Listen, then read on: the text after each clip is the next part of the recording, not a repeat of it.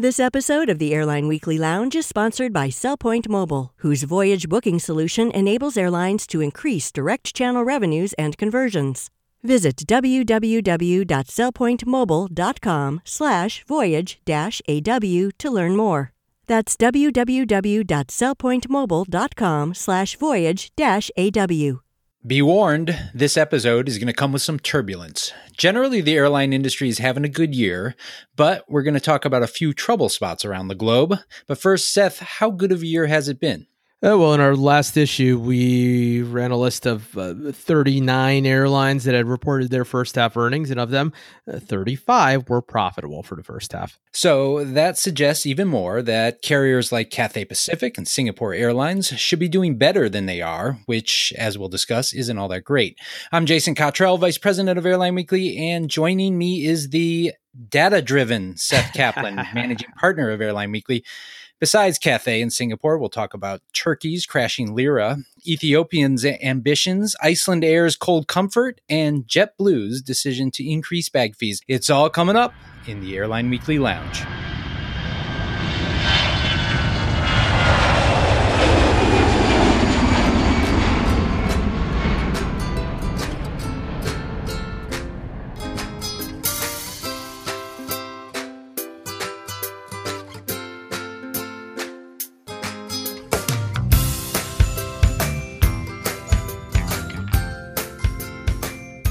Thanks for joining us. Before we start with Cathay Pacific, I want to just throw out one question about airlines in Asia.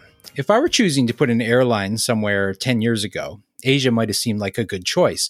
All things being equal, why not take advantage of the broadest, fastest economic renaissance the world has ever seen? And in the 10 years since, the economic growth hasn't disappointed. But for a lot of these carriers, the profits aren't there. Cathay is one for sure. Singapore Airlines has struggled in recent years. Korean Air has done merely okay. Asiana has been a laggard. Garuda has struggled. Obviously, Thai has had some local problems. I guess my question is looking at the Asian economies, you'd think these established carriers would have been well positioned to be roaring along, but they're not.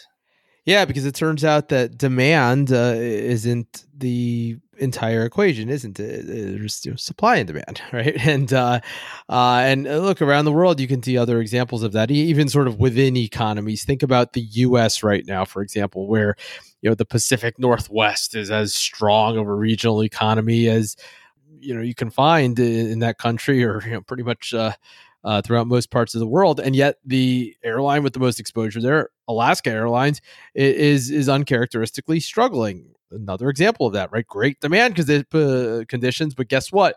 The secret's out, and of course, everybody else is flocking there. So, in a much broader sense, that's exactly what's happened in Asia. Yeah, uh, all the economic growth that you mentioned, but also a lot of new seats there from some of those incumbent airlines themselves, as well as upstart airlines that in some cases didn't exist 10 years ago, and airlines from elsewhere around the world. Uh, so, uh, yeah, uh, strong demand, but even stronger supply, explaining uh, a large part of why these airlines are under uh, pressure. So that's kind of the revenue side of things, and then of course we know what's happened to fuel costs here uh, in, in, recent years. Add it all up, and these airlines are not enjoying the the demand party as much as you might have expected. Things are not without hope at Cathay Pacific. In fact, there is a lot of good. Revenues overall surged 16% in the first half of 2018, and passenger revenues surged 10%. Cargo is going well, fuel costs were well contained, yet profits remain elusive, just a 1% operating profit margin in the first half. Yeah, that was at least a, a, nice improvement from negative 4% in the same half a year earlier. So, unlike a lot of airlines around the world, Cathay is at least moving in, in the right direction, very much so. But uh, we'll say it again 1% operating margin for the half. That, of course, uh, doesn't compare favorably. So uh, different from if you think of some of the, the, the high flyers that have uh, that have fallen significantly but are still in kind of okay shape. Here's an airline in in, in the opposite situation. Uh, yeah, you know we're, we're talking about an airline that uh, th- those results, by the way, you know for for the half, positive one percent operating margin. I mean that was worse than Air France KLM right? And and uh, the, you know, think of what happened there, all the strikes and so forth. Uh, and, and we, we, talked about them in rather negative terms. Um, so uh, so really, the only thing to celebrate at uh, Cathay, the only broad based thing anyway to celebrate at Cathay is uh, the improvement. Um, uh, Cathay, by the way, benefited from benign impact uh, in terms of fuel costs, largely because they had some some nasty wrong way hedges a year earlier. So that explains a lot of it, right? A year earlier, when fuel was cheaper, uh, they were you know paying more than they might have expected to because uh, of those wrong way hedges. Uh, this year, as those uh, you know wore off, and in fact, as they have hedges that in many cases are in the money uh, you know, they didn't suffer the the kinds of increases that other airlines suffered. Their uh, fuel costs were up uh, just seven percent rather than the thirty two percent that you would have expected without uh, any of that hedge impact in in either year. Uh, labor costs were up just one percent. Um, you know, so so not really uh, a cost crisis there. Um, but yeah, this is, this is an airline that's that's dealing with what we just described before, just all that supply. And Cathay is an airline that um, depends a lot on connecting traffic, uh, and that's you know that's somewhat dangerous at a time when there are all these new nonstop links. Right, every every time that you uh, you know read about a, a mainland Chinese carrier launching a nonstop uh, to Australia, New Zealand, you know, in some cases to North America. Uh, you know, the people flying on those on that flight are people who, in the past, might have chosen to fly Cathay. You know, Cathay is having to rely more on local traffic. You know, in other words, more on uh, uh, people beginning or ending uh, their trips in Hong Kong. That's a big change for an airline that was uh, once one of the world's sixth freedom superstars, right? Sixth freedom traffic, the, those people connecting between two other countries. You compared them to Air France, and I think we've asked this same question about Air France. If they aren't making serious money now, when are they going to make serious money? Yeah, and it, it's a fair question. Um, look, there are other storm clouds even on the horizon, right? I mean, you know, think about all the the issues with global trade right now, um, protectionism. You know, this is an airline that depends on open economies. You know, on the other hand, there's one potential crisis that might be good for Cathay. Uh, the HNA Group, that big conglomerate in, in mainland China, you know, Hainan Airlines is is its its uh, its biggest airline, but um, Hong Kong Airlines and, and HK Express, right there in Hong Kong. If something dramatic were to happen there, uh, you know, dramatic. I mean, you know, those airlines. I mean, in an extreme stops flying, there's no uh, sign of that. But you know, if they had to shrink a lot, for example, uh, well, probably no airline would be as well p- uh, positioned to benefit, at least in terms of those Hong Kong-based carriers, uh, than Cathay. But uh, yeah, again, despite that that big year-over-year improvement, that very welcome and necessary year-over-year improvement. Uh, in the absolute, we're looking at a, at a really strong global economy and a lot of airlines around the world doing doing rather well despite the high fuel costs. Uh, and uh, yeah, you wonder what it's going to take for this airline uh, to do better. And on the other hand, you know, how it would be doing if if if if, if uh, those external uh, forces turned even further against it. Rising fuel prices impacted Singapore Airlines more than Cathay. In its second quarter, fuel costs rose 17% on just 5% more ASK capacity. And that led to what looks like a slight year over year margin decline. Nonetheless, Singapore posted a 5% operating profit margin in the April through June quarter. Yeah, that's on uh, revenues that rose 4%, but operating costs rising uh, 6%. So, you know, more of the kinds of trends that you would see at, uh, at other airlines around the world. And Look, it wasn't all rising fuel costs. Uh, I mean, uh, there was you know three percent decline in passenger yields. Cargo yields, by the way, are up ten percent. So that's also a broad trend, right? Cargo is doing well around, uh, for for uh, airlines around the world, but Singapore Airlines um, is not a heavily cargo.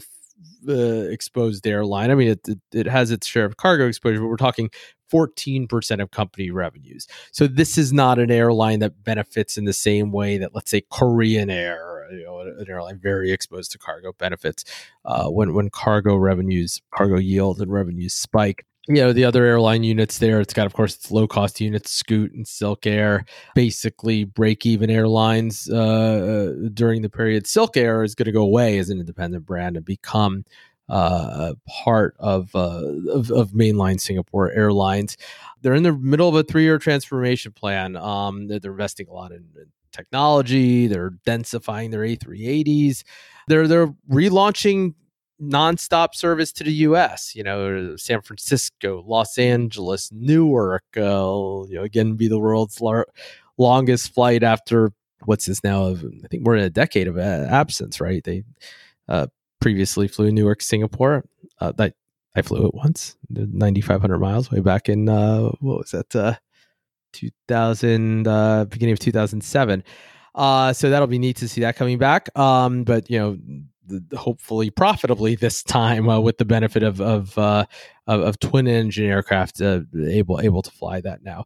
New pricing models. Um, they they are uh, uh, you know unlike Cathay in this regard, very enthusiastic enthusiastic about joint ventures. Joint ventures, of course, have have uh, have done a lot of good things for airlines around the world. In their case, with Lufthansa, SAS, Virgin Australia, Air New Zealand. But uh, yeah, they say too. Look, supply conditions are as tough as they've seen them uh, between the low cost carriers in their own neighborhood, Gulf carriers, Chinese carriers, and you know they too uh, are exposed to whatever the fallout might be of of this uh, rising protectionism around the world. If it were if it were to really impact the global economy beyond the uh, sort of the whatever minor impacts it might have had so far. There are some green pastures within Asia. Vietjet had a solid Q2. It did. 52% revenue increase uh, for the quarter. So you think, well, their profits must have spiked, but no, their costs grew 56% again, that's kind of in keeping with global trends, right? Most airlines around the world, because of fuel costs, especially, their revenues didn't quite keep pace with their uh, with their cost increases. And uh, yeah, an airline that has 55 planes, had 55 planes by the end of that quarter. Uh, and, and, an airline that is growing very rapidly. Uh, huge order book, uh, you know, for the 321 neos and 737 max 200s and uh, now some 737 max 10s like airasia like lion air one of these rapidly growing uh, low cost carriers um, eh, with all the benefit that entails in terms of uh, unit costs. In fact vietjet says uh, that its unit costs are lower than those of ryanair for example uh, although not perhaps lower than uh, than AirAsia. Labor costs, of course, in, in Southeast Asia are, are, are lower than they are in Europe. Um, and so, yeah, one of the lowest cost carriers on the planet, and one though that is uh, that is still like everybody else suffering uh, from higher fuel prices. One airline that saw some sharp margin deterioration was Cebu Pacific. Cebu posted a fairly good looking 13% operating margin in the second quarter, but that only looks good if you forget about the 22% margin Cebu posted a year ago. Seth, what happened? Yeah, so this is one of those airlines I was thinking about when we were talking about Cathay, and we said, "Hey, yeah, great improvement there. Uh, you know, one of the more impressive improvements, and yet in the absolute, still not doing all that well." Here, here's an airline in exactly the uh, the opposite situation. An airline like Alaska, let's say, that was, you know, one of the most profitable airlines in the world a year earlier. Hawaiian is another. If you're looking at others with sort of similar deteriorations, uh, JetBlue, WestJet, Indigo, and Cebu is right up there with, as you said, uh, nearly a, a double digit decline uh, that came on a, at a 23% jump in fuel outlays. And, and that, you know, this is different from Vietjet, where you know everything was way up. In, in Cebu's case, that 23% in fuel outlays came on a on a seven percent decrease in ASK capacity. Uh, you might re- remember this is an airline that generally was doing very well and one big trouble spot, and that was it went out and bought these A330s. It started flying to the largely the the Arabian Gulf, and that did not go well, as as low cost long haul flying often doesn't. Um, you know, in this case, it was uh, you know, Kuwait, uh, Riyadh, and Saudi Arabia, Doha. Uh, not doing any of that anymore. It's it's it's, it's flying those aircraft uh, within East Asia and, and to Australia. So, uh, you know, revenues did manage to rise 4%, but costs rose 16%. Again, driven especially by uh, the spiking fuel costs, but but not only by them. Uh, and so so there you go. That that's where your uh, where your deterioration came from. I'll say it again: revenues up four percent, costs up sixteen percent. That explains the deterioration. There's an airline that gets to benefit that benefits from competing against a, a troubled Philippine Airlines local you know legacy airline strongly growing economy, airport constraints, facility uh, constraints there. So it's not like everybody else can just rush in and do whatever they want uh, in in the key markets. There, a place like uh, like Manila, and, and, so Cebu, no surprises, up gauge and going to A321 neos because you know you can't just add flights. So that's how you add seats is with uh, with larger planes. Uh, by the way, they suffered too from closure of Boracay Island in, in the Philippines, a major tourist spot suddenly closed on, on environmental grounds and, and that impacted uh, them too. So, you know, this is an airline again, they're doing fine. I mean, that's, that's, that, that's the benefit you get of uh, when you put yourself in the position that they were in, you can, you can have things go really wrong and still be a solidly profitable airline as Cebu indeed is. All right, it's time to thank our sponsor, CellPoint Mobile, a leading provider of mobile first technology solutions for the global airline industry. Visit www.cellpointmobile.com slash voyage dash AW to learn about Voyage, their branded configurable booking engine designed specifically for your airline and the needs of your passengers. Again, that's www.cellpointmobile.com slash voyage dash AW. All right, turning from Asia to troubles in Turkey. Of course, this country has had its share of crises in recent years.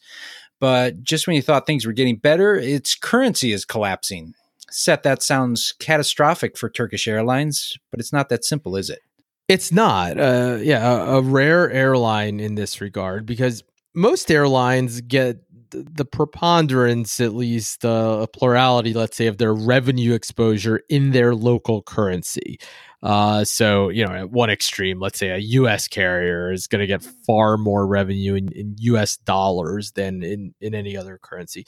European carriers, you know, uh, of course, very exposed to, uh, to, to the euro or, or to the, the British pound, uh, you know, as well as to the US dollar.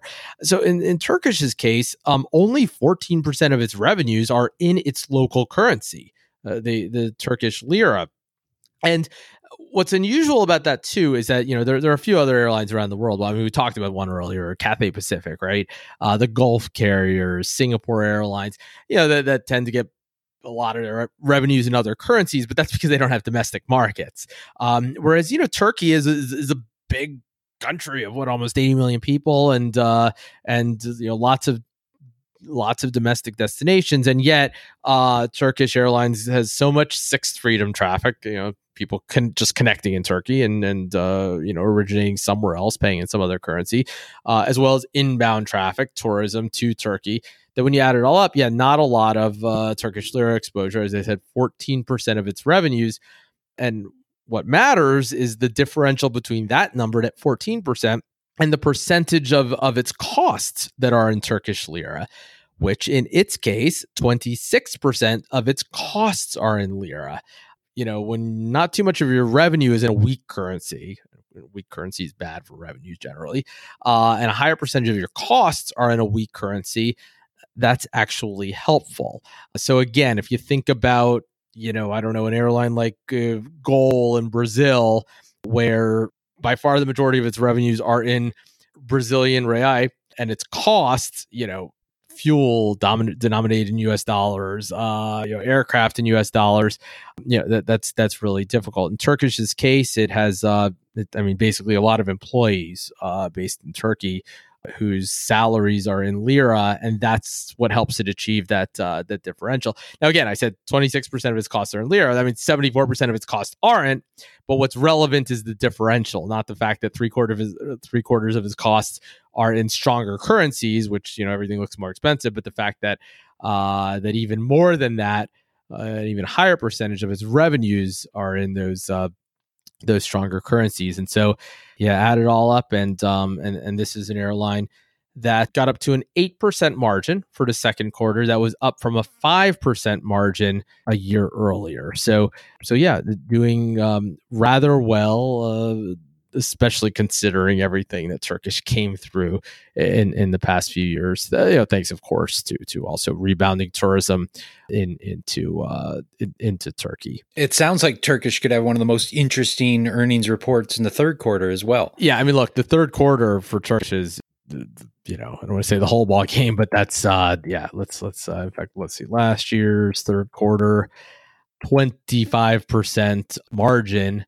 for the quarter uh, on route to uh, just a 7% margin for the whole year last year. Now, this year we've seen these year over year improvements. Uh, as I mentioned, you know, 8% just this past second quarter relative to 5% a year earlier.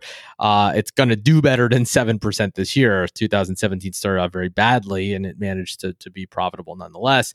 But yeah, let's watch the third quarter because if it can get that operating margin somewhere up near, you know, 30%, really run up the score in the third quarter, and you put that together with, uh, you know, with, with the, a first and second quarter that were better uh, than the comparable quarters a year earlier, and a fourth quarter that, although you know, it's, it's not going to be a hugely profitable uh, quarter. You know that if things don't deteriorate, that will also, um, you know, perhaps be an improvement. It's going to get harder at some point here to, you know, the the, the, comparisons will get tougher because you'll get more than a year beyond uh, the worst of it. But um, uh, but no, the, this this this is an airline that uh, you know, unlike most, seems well positioned to have a better 2018 uh, than 2017. One airline that's somewhat similar to Turkish is Ethiopian Airlines, and their growing fleet recently crossed the 100 plane milestone. They also had a fairly profitable fiscal year, which ended in June. Yeah, uh, $252 million net profit on uh, $3.3 billion in revenue. That's, that's good for about an 8% net margin, 8% net. Um, they don't report comprehensive results like other airlines around the world. They're government owned, fully government owned. Uh, and, and I should say they're not entirely independently audited. Uh, but uh, that said, there, there's no reason to, to particularly doubt the results they report, just that we don't get the same level of detail that, that we do about uh, about other airlines. And you know, we just can't verify things the way we can with other airline. But uh, but yeah, no, this is this is uh, this is the shining star of sub-Saharan Africa. Kenya Airways certainly has has come back from the abyss, but this is the biggest, many regards, in all of sub-Saharan Africa, even uh, counting South African Airways, which was always you know the the biggest, if you know, if, if, not certainly the uh, uh, the most successful. This is an airline, as you said, the, you know like Turkish in terms of the connecting traffic, uh, just really well positioned to to uh, to serve a lot of uh, connecting traffic flows within Africa, you know, where there's just a, a, lack of service in a lot of markets, you know, between Africa and other places. And in some cases, you know, as a stopping point in Africa between um, two external uh, locations. It's uh, revenues up 43% last fiscal year, according to uh, its CEO speaking at a recent uh, routes conference. Annual capacity growing you know, 20, 30%. The airport, by the way, in Addis Ababa is uh, is about to open expanded uh, terminal facilities. That's been an issue there. Uh, that, that's that's so many places throughout Africa. Facilities constraints. That's going to get better. And uh, Ethiopia, just as as an economy, has a lot of reason for optimism. Uh, a, a, liberalizing political situation there now on on far better terms. I mean, it's all very recent, but uh, seemingly far better terms with its neighbor Eritrea. You had these, you know, these two economies right next door to each other. It didn't you know basically didn't trade with each other. This is an airline that is is that has become rather large and by all external appearances just a very well managed airline. Uh, uh, the CEO saying the, at the, at the same conference uh, that a key here is that they're given total management freedom. You know, government owned, but they can do what they need to do to uh, to run the airline. And I think a lot of times, you know, sometimes people maybe simplify in their minds. They think you know government owned airline can't can't be as efficient as a as, as, a private airline. And you know really look around the world and where these airlines are, are just given commercial freedom, you know, there's no reason they they they can't do as well as as uh, Ethiopian by all appearances is doing. Okay, it's good to hear about Ethiopian because the last thing I need is another airline to worry about, but we might just have exactly that in Icelandair. Yeah. Here's an airline that was killing it not too long ago. I think we used to compare them to Copa even.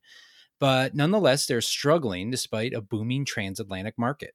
Yeah, we had that cover story several years ago. I think the headline was "Cold Weather Copa." Not anymore. Uh, it, it, you know, so we're looking at a what a a negative five percent uh, second quarter operating I was going to say operating profit, operating result, obviously not a profit. Um, and if you just look at the quarter, uh, that quarter, that second quarter for the past several years, you know that was that was ten percent, positive ten percent. I mean, the third quarter is always their best, but you know, just a few years ago they were at ten percent for the second quarter, then nine percent, positive nine percent. Uh, you know, last year three percent, again positive, still in the black, and this year uh, that negative five percent. You, you, know, an airline that's that's clearly very much going in the wrong direction. Uh, fuel, of course, more expensive for them, like it was for just about everybody. In their case, uh, spiked 28%. Um, the labor costs also up significantly. So you had a 17% increase in, in costs versus a just a 9% increase in revenues, all that on, on 7% increase in, in uh, capacity, by the way. Management had been hopeful that with rising fuel costs, uh, that would trickle down to airfares and and uh, you know push up yields. That, that just didn't happen uh, because in the end there was just uh, too much supply in, in the market.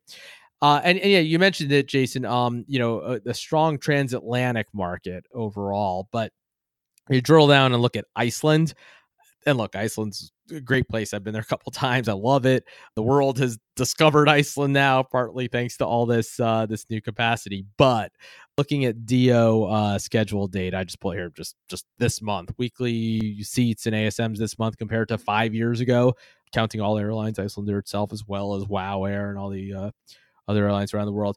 Uh, seats are up uh, 117 uh, percent compared to five years ago, and and then you know ASKs uh, are, are ASK capacity up 167 percent. And needless to say, that's not, you know, the economy hasn't grown 167%. So again, back to how we started the show: supply and demand. You know, demand is there; people are happy to go to Iceland, um, but uh, the the supply has just vastly uh, outpaced it. We compared it in our issue to uh, to Israel in some regards. Uh, just a, an economy where just tourism is booming, but the local airline El Al, uh, you know, really isn't. I think I already said this in another context, but enjoying the party, uh, and that is very much Icelandair's case. A tourism boom, but really uh, the, the, the financial bust for Icelandair. So um, you know, we'll see here how this all uh, this all shakes out. There were local press reports that WoW Air is looking for investors you know, WoW Air clearly a much lower cost carrier than Icelandair, but also just as surely a lower revenue carrier. Uh, their results are private; they're they, they don't trade and they don't uh, you know publish results, but but uh, you know they they too uh, seem to be feeling the pinch. Let's see, because one thing I'm certain of is that you don't need three airlines flying between Dallas, Fort Worth, and Reykjavik. Uh, you know, to give to give one example. Um, by the way, Icelandair, I mentioned it. You know, you asked me, you know, about Turkish's third quarter, how interesting that'll be.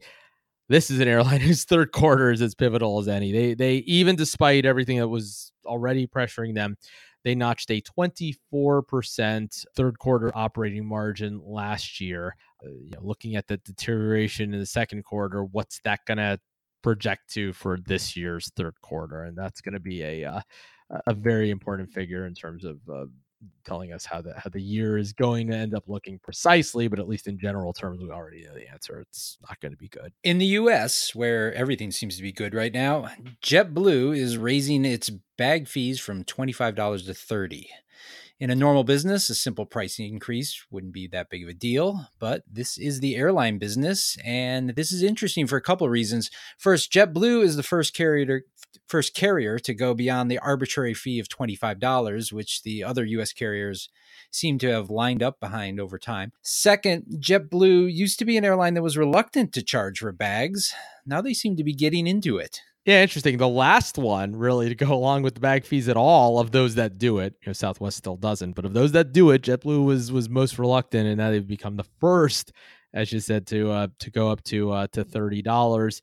And yeah, it's one of those things that it, it's funny how um certain uh you know price points. I mean, airfares go up and down all the time, but it's kind of like I remember when the you know the McDonald's had the dollar menu, and then you know, and and and that I don't analyze the fast food industry like I do the airline industry, but from what I gather, reading other press reports, that became a problem for them because you know you have inflation and you just want to be able to vary things, but you know you but, but you know the the dollar and seven cents menu doesn't have the same you know ring to it as the dollar menu, right? And so here you have bag fees, which have been twenty five dollars for you know basically a decade now since since most airlines started charging for bags.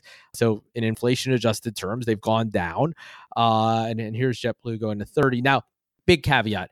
Jet these are the fees that JetBlue charges when you don't buy a fare that includes uh, a bag. So what's different about JetBlue from most other uh, airlines is, is, that they offer uh, they they have fare families like most airlines, and they they offer one kind of right next to the first fare where it it the main difference is that it includes a bag. Uh, they have their blue and then their blue plus, and blue plus includes the bag. And the difference between blue and blue plus, and I was I just just here looking uh, right now. I'm just a couple markets I'm looking at. It looks like it's 24 25 dollars is the difference there. So uh, so in a sense, what they're doing is they're saying, you know, the the walk up. If you wait until the until after you book to add a bag, now you're going to pay thirty, but you can still fly for a difference of uh of, of, of just twenty five if you do it at t- the time you book.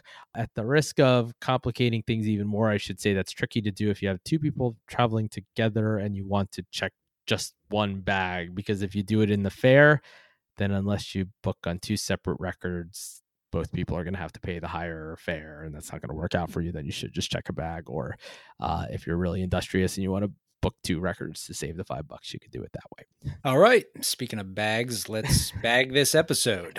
As always if you like the show share it with your colleagues. They can subscribe to the airline weekly lounge through itunes stitcher or wherever they get their podcasts. They can also subscribe at airlineweekly.com for seth kaplan i'm jason cottrell. Thanks for spending some time with us this episode was sponsored by Cellpoint Mobile. Just as long as you don't see me with a paper bag over my face after one of these episodes, you're doing okay?